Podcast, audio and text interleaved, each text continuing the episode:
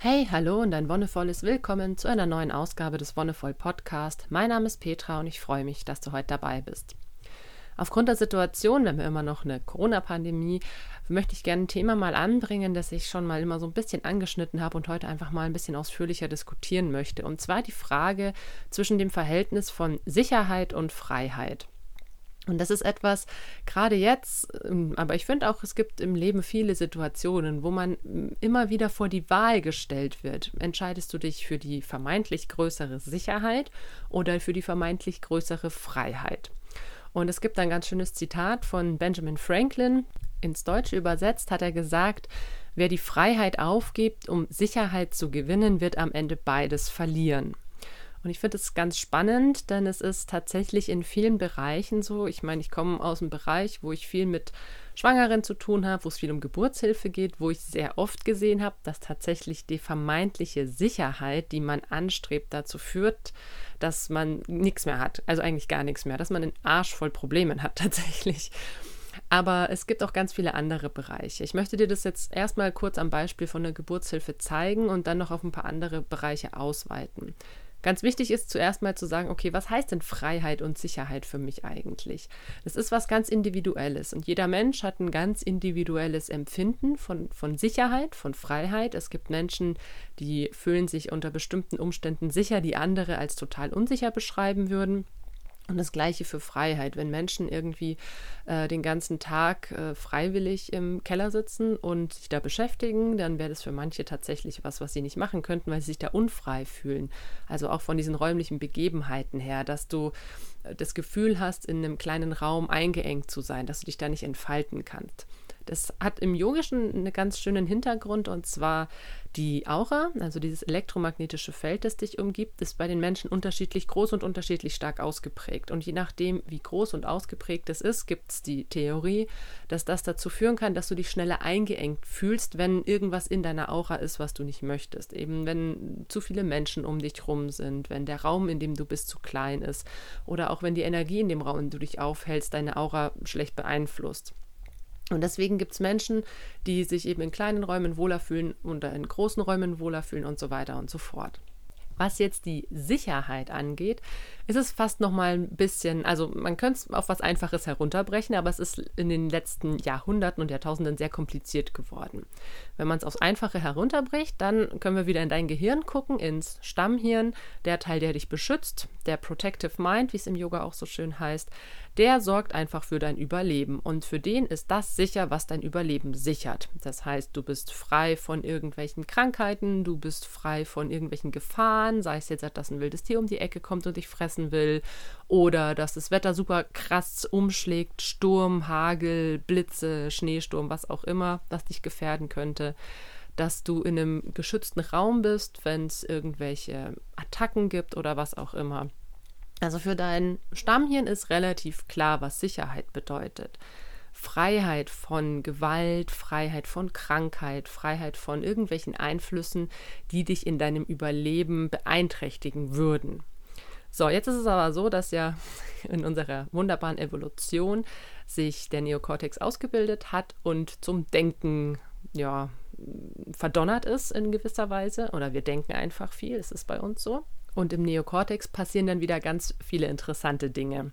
Zum einen hat sich im Neokortex das Denken entwickelt und wir können mit unseren Gedanken, wie ich es auch schon letztes Mal beschrieben habe, unsere Gefühle beeinflussen und genauso andersrum. Unsere Gefühle können unsere Gedanken beeinflussen. Und dieses Wechselspiel ist auch bei jeder Person unterschiedlich je nachdem, wie du drauf bist. Das kann man jetzt nicht festlegen, wenn man sagt, das ist jetzt ein rationaler Typ, kann es trotzdem jemand sein, wo Gefühle trotzdem sehr viel Auswirkung auf dein Befinden haben, auch wenn du vielleicht eher der denkende, rationale Typ bist.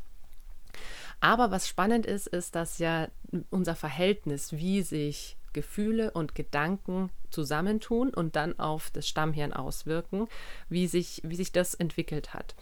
Und ein großer Faktor, der tatsächlich in den letzten Jahrhunderten immer wichtiger geworden ist, ist Angst. Und Angst hatte ja früher eine ganz wichtige Funktion. Wenn wir Angst hatten, dann war das ein Signal für unseren Körper, okay, damit ist unsere Sicherheit in Gefahr. Angst hat uns geschützt tatsächlich. Denn wenn wir Angst hatten, ist sofort der Sympathikus angesprungen und wir haben sofort gewusst, okay, jetzt müssen wir uns um uns kümmern, damit wir nicht sterben tatsächlich, wenn es uns Überleben geht. Jetzt hat es aber in unserer Gesellschaft viele Situationen gegeben, die Angst hervorgerufen haben und wir wurden so konditioniert und programmiert, dass wir in Situationen Angst haben, die gar nicht mehr unser Überleben beeinflussen. Aber in unserem Gehirn sind diese Strukturen einfach noch so alt, in Anführungszeichen, dass dein Gehirn das trotzdem denkt.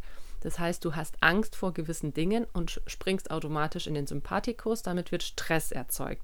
Stress und Angst sind jetzt nicht unbedingt die besten Begleiter für verschiedenste Aktivitäten, vor allem nicht im Alltag und vor allem nicht für die Frage, was gibt uns Sicherheit. Und das große Problem ist, dass sich heutzutage durch die patriarchalen und neoliberalistischen Strukturen in unserer Gesellschaft viele Unternehmen, viele Dienstleistungsbetriebe, viele andere Menschen auch tatsächlich dieses Wissen um Angst und Stress zugute machen. Also die nutzen das tatsächlich so ein bisschen aus. Die machen das vielleicht auch gar nicht bewusst, sondern aus ihrer eigenen Angst heraus. Das ist ganz spannend. Sie haben selber Angst, vielleicht vor was anderem. Im Thema Geburtshilfe wird es ja gleich klar. Und bringen dich damit mit in diese Angst und in diesen Stress hinein. Okay, gleich mal ein Beispiel, damit es ein bisschen greifbarer wird. Okay, also eine Familie erwartet ihr erstes Kind, erstes Kind, super ungewisse Situation, was kommt da auf uns zu? Keine Ahnung, okay, wir machen mal das, was die Ärztinnen und Ärzte sagen oder die Hebammen. Und dann ist es aber so, dass man tatsächlich, wenn das vielleicht alles ein bisschen schwieriger ist oder man weiß ja nicht, wie es läuft, und dann sagen die begleitenden Personen, die, das entsprechende geburtshilfliche Team, ja, das sieht aber nicht so gut aus, da müssen wir vielleicht beobachten, da brauchen sie vielleicht ein Wehenmittel. Das sind alles noch Sachen, die theoretisch auch erstmal vom Kopf her als einfache Tatsachen aufgefasst werden können. Okay, es geht jetzt nicht so gut voran, wir brauchen vielleicht ein Wehenmittel. Aber in der entsprechenden Situation, wo die Frau sehr geöffnet ist, wo das Paar sowieso schon in einer emotional angespannten Situation vielleicht ist, weil es was ganz Neues ist, wird es dann relativ schnell vom Protective Mind, der dich ja beschützen möchte, als etwas aufgefasst, was Angst erzeugen kann. Der möchte ja, dass du in Sicherheit bist. Und dann wird es ganz schnell, oh, okay, da ist irgendwas nicht in Ordnung. Hm, da soll jetzt irgendwas gespritzt werden. Das, dieses Wehenmittelspritzen widerspricht ja auch dem natürlichen Verlauf der Geburt. Das heißt, dein Körper findet es erstmal seltsam. Okay, und dann ist man schon mal in so einem angespannten Modus. So, das heißt, da baut sich vielleicht so eine kleine Angst auf. Okay, was ist, wenn es jetzt nicht ordentlich vorwärts geht und was ist, wenn es noch mehr Komplikationen gibt?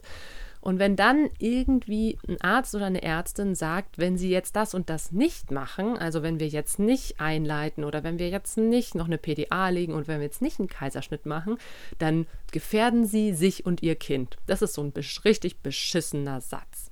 Das ist ein Satz, der ganz viel Angst und Stress erzeugt, weil natürlich spricht es genau diesen Überlebensinstinkt an und natürlich den Schutzmechanismus, den dein Körper hat, für sich selbst zu sorgen und aber auch für das ungeborene Kind in dem Bauch der Mutter. Also das ist ja eine doppelte Verantwortung. Aber warum sagen das jetzt die Ärztinnen und Ärzte vielleicht? Die haben tatsächlich eine gewisse Angst, dass sie die Geburt nicht rechtzeitig in Anführungszeichen beenden können. Denn wenn du im Krankenhaus ein Kind kriegst, dann gibt es da so viele Auflagen, die im Hintergrund laufen, so viele Bedingungen und Strukturen, die wir als Patientinnen und Patienten gar nicht mitbekommen. Aber dass eine Geburt zum Beispiel nur acht Stunden lang bezahlt wird quasi. Alles, was darüber hinausgeht, ist ja, kostenlose Arbeit der Geburtshelferinnen und Geburtshelfer. Ähm, dass jede Intervention auch Geld bringt, dass eine interventionsfreie Geburt ein totales Minusgeschäft ist. Die Ärztinnen und Ärzte haben tatsächlich Angst, weil sie sich rechtfertigen müssen vor dem Klinikpersonal, das über ihnen gestellt ist. Da gibt es auch eine ganz krasse Hierarchie. Und tatsächlich wird im Krankenhaus diese Hierarchie auch noch ganz stark gelebt. Also das ist was, was ich unverständlich finde, dass da wirklich von oben nach unten auch mit ganz viel Macht und mit ganz viel Druck gearbeitet wird. Und wenn ihr das nicht so und so macht, dann könnt ihr euren Job an den Nagel hängen. Das heißt, dass auch diese Leute tatsächlich Existenzängste haben. Jetzt ist eine Existenzangst etwas, was nicht dein Leben unmittelbar wirklich ähm, gefährdet, denn dann verlierst du halt deinen Job. Okay, in Deutschland haben wir zum Glück ein einigermaßen okayes Absicherungssystem. Aber für diese Leute ist dann erstmal scheiße, ich verliere meinen Job, oh Gott, oh Gott, oh Gott, darf nicht passieren, wie soll ich mich dann versorgen? Überlebensangst. Das heißt, dass die Verlust, der Verlust von, vom Job tatsächlich eine Art von Überlebensangst geworden ist, ist eine gesellschaftliche Konditionierung. Das wurde uns so eingeprägt. Wenn du deinen Job verlierst, wenn du irgendwie dich nicht mehr selbst versorgen kannst, dann kannst du nicht mehr überleben. Das ist was, was unsere Gesellschaft uns einbläut tatsächlich. Du kannst von Hartz IV nicht ordentlich leben. Ähm, du brauchst einen Job. Das ist natürlich auch eben dieser neoliberalistischen Leistungsgesellschaft geschuldet. Nur wer was leistet, ist auch was wert. Nur wer was leistet, darf auch wirklich Gehalt haben, von dem er gut leben kann. Ist eben auch eine, finde ich, sehr hm, zweifelhafte Struktur in unserer Gesellschaft. Aber so schaukelt sich das hin und her. Und dann sind beide Parteien, sowohl die ärztliche Seite als auch die Patientinnenseite, sind in Angst.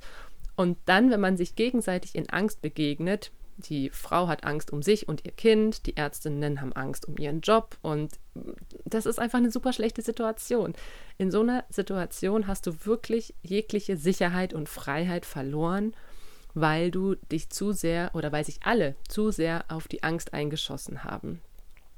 Und das ist ganz spannend, denn im Krankenhaus wird dir immer Sicherheit versprochen. Ne? Wir haben die modernsten Methoden und die besten, die besten Geräte und das beste Personal, um ihnen alles zu ermöglichen. Aber wenn du dann letztendlich da bist, sind so viele Strukturen, die unterschwellig wirken, die das alles verhindern oder eben ins Gegenteil verkehren. Sie versprechen dir eine sichere Geburt, aber am Ende kriegst du das Kind aus dem Bauch geschnitten. Das ist überhaupt nicht sicher. Das ist totaler Quatsch. Also, du musst es dir mal überlegen, wenn jemand einen Kaiserschnitt als sicherer oder auch nur als besseren Geburtsweg für Mutter und Kind beschreibt, aber häufig wird es tatsächlich als der sicherere Weg beschrieben, ähm, gegenüber dem natürlichen Weg durch den Geburtskanal. Das, also, allein die Vorstellung, sich den Bauch aufschneiden zu lassen, wo es eigentlich eine Öffnung dafür gäbe. Ich meine, wenn du aufs Klo musst und du hast irgendwie wirklich viel Stuhlgang, käme doch auch niemand auf die Idee, dir den Mastdarm, den After aufzuschneiden und die Kacke irgendwie anders auszuleiten. Das kommt doch auch alles bei der entsprechenden Öffnung raus. Also ich finde diesen Vergleich, manche sagen, öh, das ist doch ein bisschen eklig. Ich finde, es ist ein passender Vergleich. Denn sowohl die Geburtssituation muss in kompletter Sicherheit und Geborgenheit stattfinden, damit es gut läuft, und genauso muss das Klo gehen in einer sicheren und geborgenen Umgebung stattfinden, damit du loslassen kannst. Und also das finde ich, musst du dir mal vorstellen, ne? Du sitzt da auf dem Klo und wenn es dir vielleicht nicht gleich super rausflutscht, kommt doch auch niemand daher und sagt, naja, da müssen wir jetzt aber ein Medikament spritzen und vielleicht einen Kaiserschnitt machen oder einen Dammschnitt im wahrsten Sinne des Wortes. Was ist jetzt mit dem Thema Freiheit? Wie geht es mit der Freiheit jetzt in diesem Beispiel weiter? Normalerweise haben entbindende Frauen oder gebärende Frauen und ihre Partner die komplette Freiheit über sich als Person, Entscheidungsfreiheit und Selbstbestimmtheit. Das heißt, sie dürfen sämtliche Entscheidungen treffen. Und wenn man jetzt halt sagt, okay, ich mache eine ganz natürliche Geburt, vielleicht zu Hause oder im Geburtshaus, was die größtmögliche Freiheit wäre, weil du frei bist von diesen ganzen ähm, Geräten und Untersuchungen auch, die gemacht werden, dann ist es so die Frage, okay, wie steht es dann eben mit der Sicherheit? Ist es trotzdem genauso sicher? Es gibt Studien, die zeigen, dass Hausgeburten genauso sicher sind, wenn nicht sogar sicherer als Klinikgeburten, aber das ist ein anderes Thema.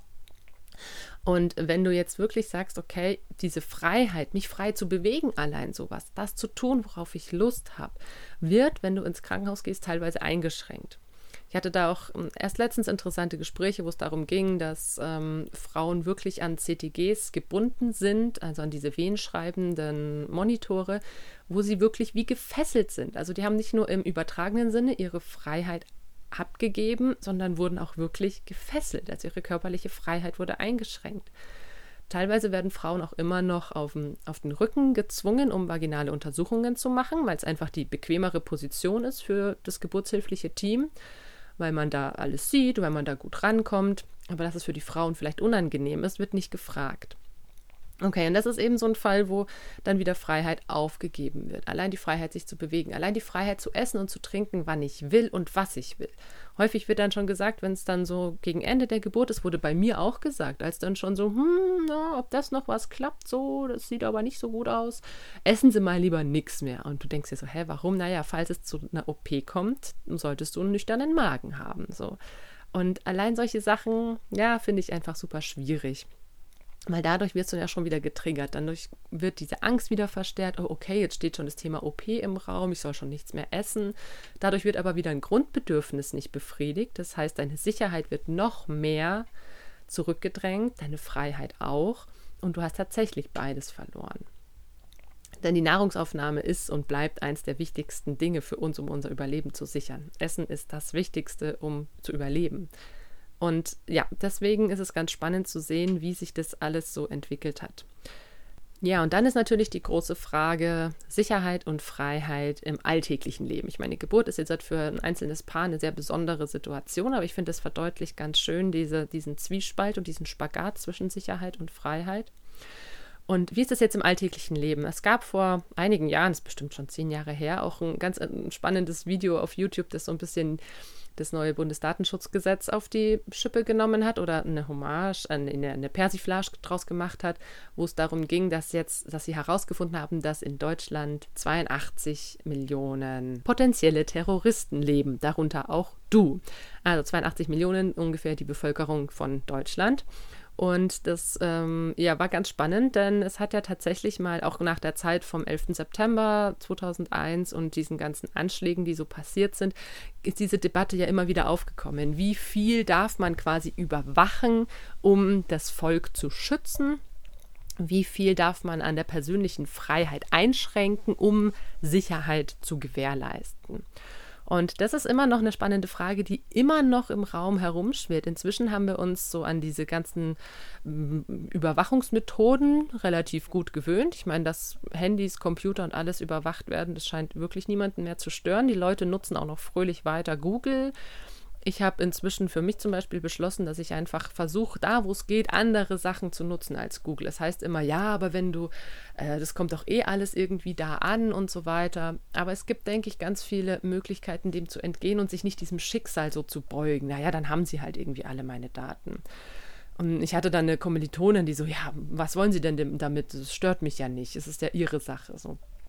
Klar, es ist auch Ansichtssache, wie du selbst das findest, wenn die Leute alles über dich wissen. Also manche Leute stört es anscheinend nicht. Mich stört es schon so ein bisschen, dass ich da so zu einer gläsernen Person im Endeffekt werde.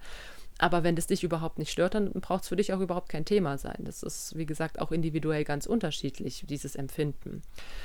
Aber eben die große Frage, wie viel äh, Überwachung ist möglich und wie viel ist vielleicht nötig, um was zu verhindern. Und jetzt ist ja irgendwie das Spannende, dass es immer wieder Fälle von, ja, sei es ähm, rechtsradikalen Attacken oder sowas gab oder auch ähm, diese ähm, ja sehr traurigen Ereignisse vom Berliner Weihnachtsmarkt und so weiter, die alle nicht verhindert werden konnten. Und das äh, führt dazu, dass gewisse Personen sagen, ja, wir müssen da irgendwie noch mehr in die Sicherheit der Bevölkerung investieren, wir müssen irgendwie noch mehr in die Überwachung investieren.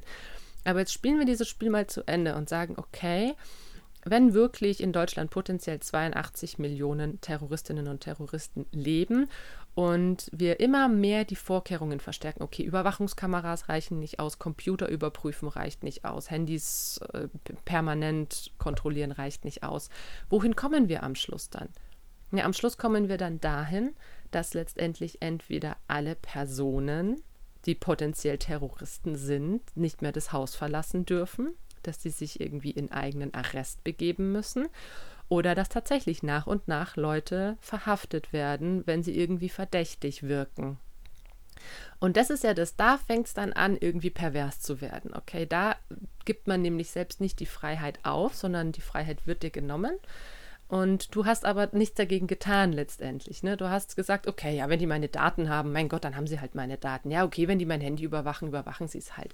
Ach ja, okay, jetzt äh, steht irgendwie ein BKA-Beamter oder eine BKA-Beamtin vor meiner Haustür und kontrolliert, wo ich hinlaufe, ja gut, dann ist es halt so. Aber wenn dich dann wirklich jemand mal mitnimmt und einsperrt, dann sagst du auf einmal, hey, aber ich habe doch gar nichts getan.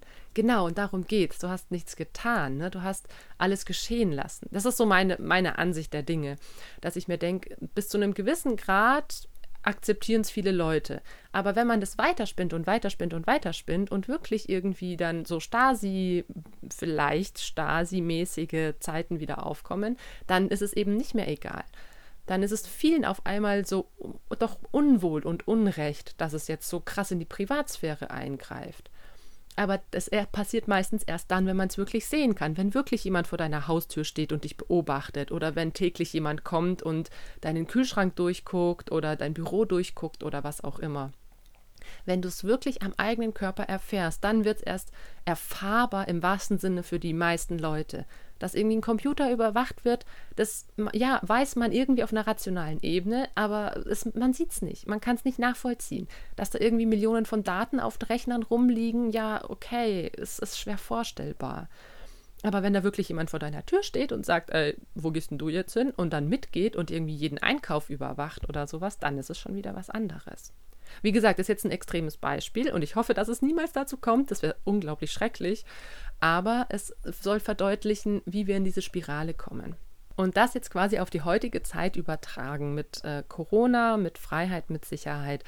Ich finde, es ist ganz spannend, weil wir jetzt seit einem Jahr in dieser Ausnahmesituation leben. Ich kann tatsächlich gar nicht so krass viel mitreden, weil ich ja die meiste Zeit dieses einen Jahres gar nicht in Deutschland verbracht habe. Aber die Zeit, die ich hier war und die Gespräche, die ich mit Leuten geführt habe, die waren sehr beeindruckend. Und tatsächlich ist es ja so, dass viele Leute sich aufregen, äh, oder gerade am Anfang, als da, wo wir auch noch da waren, haben sich so viele aufgeregt, äh, jetzt kann ich nicht mehr irgendwie einfach rausgehen und Spielplätze waren geschlossen und Geschäfte waren geschlossen und was soll denn der Scheiß? Da haben sich super viele aufgeregt und manche haben es einfach hingenommen und gesagt, okay, das geht wieder vorbei und haben das akzeptiert. Andere haben irgendwie Gruppen gebildet und zum Demonstrieren angefangen, was ich einerseits okay finde zu sagen, hey, vielleicht sind die Maßnahmen nicht unbedingt die geilsten, aber wieder so eine komplette Anti-Haltung gegen das System zu haben, finde ich in dem Fall auch nicht richtig, weil es ist ein Lernprozess für alle. Und dann sollte man lieber in den Dialog gehen und sagen, hey, okay, ich habe die und die Erfahrung gemacht, lass uns drüber reden und versuchen, diese, diese Maßnahmen anzupassen. Und genau, dann wurde im Sommer wieder was gelockert, die Leute sind wieder raus, haben ihre Freiheit genossen, dann kam im Herbst wieder die zweite Welle und es wurde wieder mehr und mehr geschlossen und eingeschränkt. Die Sicherheit stand wieder mehr im Vordergrund und jetzt nach einem Jahr sind viele einfach durch, die sind ausgelaugt, die haben keinen Bock mehr, was ich total nachvollziehen kann. Und nach und nach wird dieses Bedürfnis, die eigene Freiheit wieder zu haben, sich mit Leuten treffen zu können, wann und wo man will, einkaufen zu können, wann und wo man will, dahin fahren zu können, wohin man will. Dieses Bedürfnis wird gerade in vielen Leuten wieder ganz, ganz stark, habe ich den Eindruck. Und die vermeintliche Sicherheit, die verspricht jetzt die Schutzimpfung, wo viele Leute sagen, ah ja, cool, impfen ist ja auch sowieso nochmal ein eigenes Thema, lasse ich mich impfen und dann, dann bin ich aus dem Schneider, wo ich sage, okay, es ist cool, dass es diese Schutzimpfung gibt und ich finde es auch gut, dass es diesen Plan gibt, dass zum Beispiel ältere Leute zuerst geimpft werden. Ich finde es aber auch okay, wenn Leute sagen, sie wollen sich nicht impfen lassen, weil es auch wieder ein krasser Eingriff in, ins eigene System ist. Ich bin ja sowieso, was Impfen angeht, skeptisch bei vielen Impfungen. Ein andere finde ich in Ordnung. Und bei Corona habe ich mir einfach noch, noch nicht so wirklich eine Meinung gebildet, weil es eine ganz neue Art von Impfung ist, diese RNA-Impfung, die eben nicht mit Tod- oder Lebendimpfungen, so wie viele andere ähm, Impfungen arbeitet. Gleichzeitig ist die Frage nach so kurzer Erforschung, wie sicher kann man wirklich sein, dass es zum Beispiel zu keinen Ansteckungen mehr kommt, obwohl man geimpft ist. Das ist ja auch sowas, was äh, bei anderen Erregern ein Problem ist, dass man, obwohl man selbst geimpft ist, andere trotzdem noch anstecken kann, wenn man es hat. Bei einem selber bricht es halt nur nicht aus. Genau, und das ist auch noch wieder so eine Frage, wie viel ähm, Freiheit und Sicherheit. Wie, wie, wie schaffen wir den Spagat zwischen, wir schützen die Bevölkerung, die es zu schützen gilt, vor allem die Alten, die Kranken, die Vorbelasteten, die, die es wirklich hart treffen könnte, wenn sie es bekommen. Und wie schaffen wir es trotzdem wieder, möglichst viele Freiheiten zu etablieren, damit die Leute eben nicht so krass mega unzufrieden sind? Weil Freiheit ist ein Grundrecht und die freie Entfaltung hat so viele Facetten. Und dieses eingeschränkt fühlen und eingeschränkt sein führt bei so vielen Leuten einfach zu, zu Wut, zu Aggression, zu Hass. Und das ist was, was uns nicht weiterbringt. Das ist was, was im blödsten Fall dazu führt, dass viele Leute in die rechte Ecke abdriften, da wo sie sich dann aufgehoben fühlen mit ihren Problemen weil sie vielleicht denken, dass die Regierung das nicht schafft oder sich eben nicht ihrer annimmt. Und da müssen wir einfach gegensteuern und sagen, okay, wir schaffen es irgendwie wieder Freiheiten zu etablieren im kleinen Rahmen und versuchen diese dann zu genießen und auszubauen, so gut wie es eben geht. Du kannst ja einfach mal selber für dich überlegen, was definierst du für dich als sicher und was definierst du für dich als, als wirklich lebensnotwendig tatsächlich. Also versuch auch mal ins Fühlen reinzugehen. Ich, mir persönlich hilft da Meditation tatsächlich, wenn da wieder so ganz viele Bedürfnisse und Anforderungen von außen kommen, wo es immer darum geht, ja, das ist jetzt super wichtig und wenn du das nicht hast, dann ja, dann wird dir vorgemacht, dass es wirklich dein Überleben beeinflusst, aber letztendlich ist es ganz oft gar nicht so und sich mal wirklich klar zu machen, hey, was gibt mir denn eigentlich Sicherheit? Wo fühle ich mich wirklich sicher und geborgen? Vielleicht ist es auch ein bestimmter Ort oder bestimmte Personen, die dabei sein müssen oder die auf gar keinen Fall dabei sein dürfen. Was brauche ich denn eigentlich, um sicher zu sein? Und dann zu sehen, ah, okay, das sind bestimmte Dinge, die lassen sich mit Freiheit eigentlich total gut kombinieren. Das lässt sich tatsächlich vereinbaren. Ich fühle mich sicher, wenn ich genug Einkommen habe, um mir mein Essen zu leisten und trotzdem die Freiheit habe, nur, sage ich mal, einen halben Job zu haben und den Rest der Zeit mich so auszuleben können, wie ich möchte. Das ist auch so ein Spagat zwischen Sicherheit und Freiheit. Dass man schaut, okay, wie ist denn das Verhältnis zwischen Arbeit, Geld und, und Lebensunterhalt? Das ist bei jedem Menschen unterschiedlich kannst ja mal für dich überlegen, ein bisschen drüber nachdenken und schauen, okay, was, was ist mir wichtig? Und dann können wir nur hoffen, dass wir bald wieder ein paar mehr Freiheiten genießen können und uns ein bisschen mehr ausleben können, wenn dann endlich die Pandemie vielleicht ein bisschen zurückgedrängt wurde. Damit war es das für heute. Vielen, vielen Dank, dass du dabei warst. Danke fürs Zuhören und wie immer, wenn dir die Folge gefallen hat, dann lass gerne einen Kommentar da, teile sie oder sag's weiter. Wir hören uns dann in ein paar Wochen wieder. Bis dahin wünsche ich dir alles, alles Gute und noch einen wonnevollen Tag.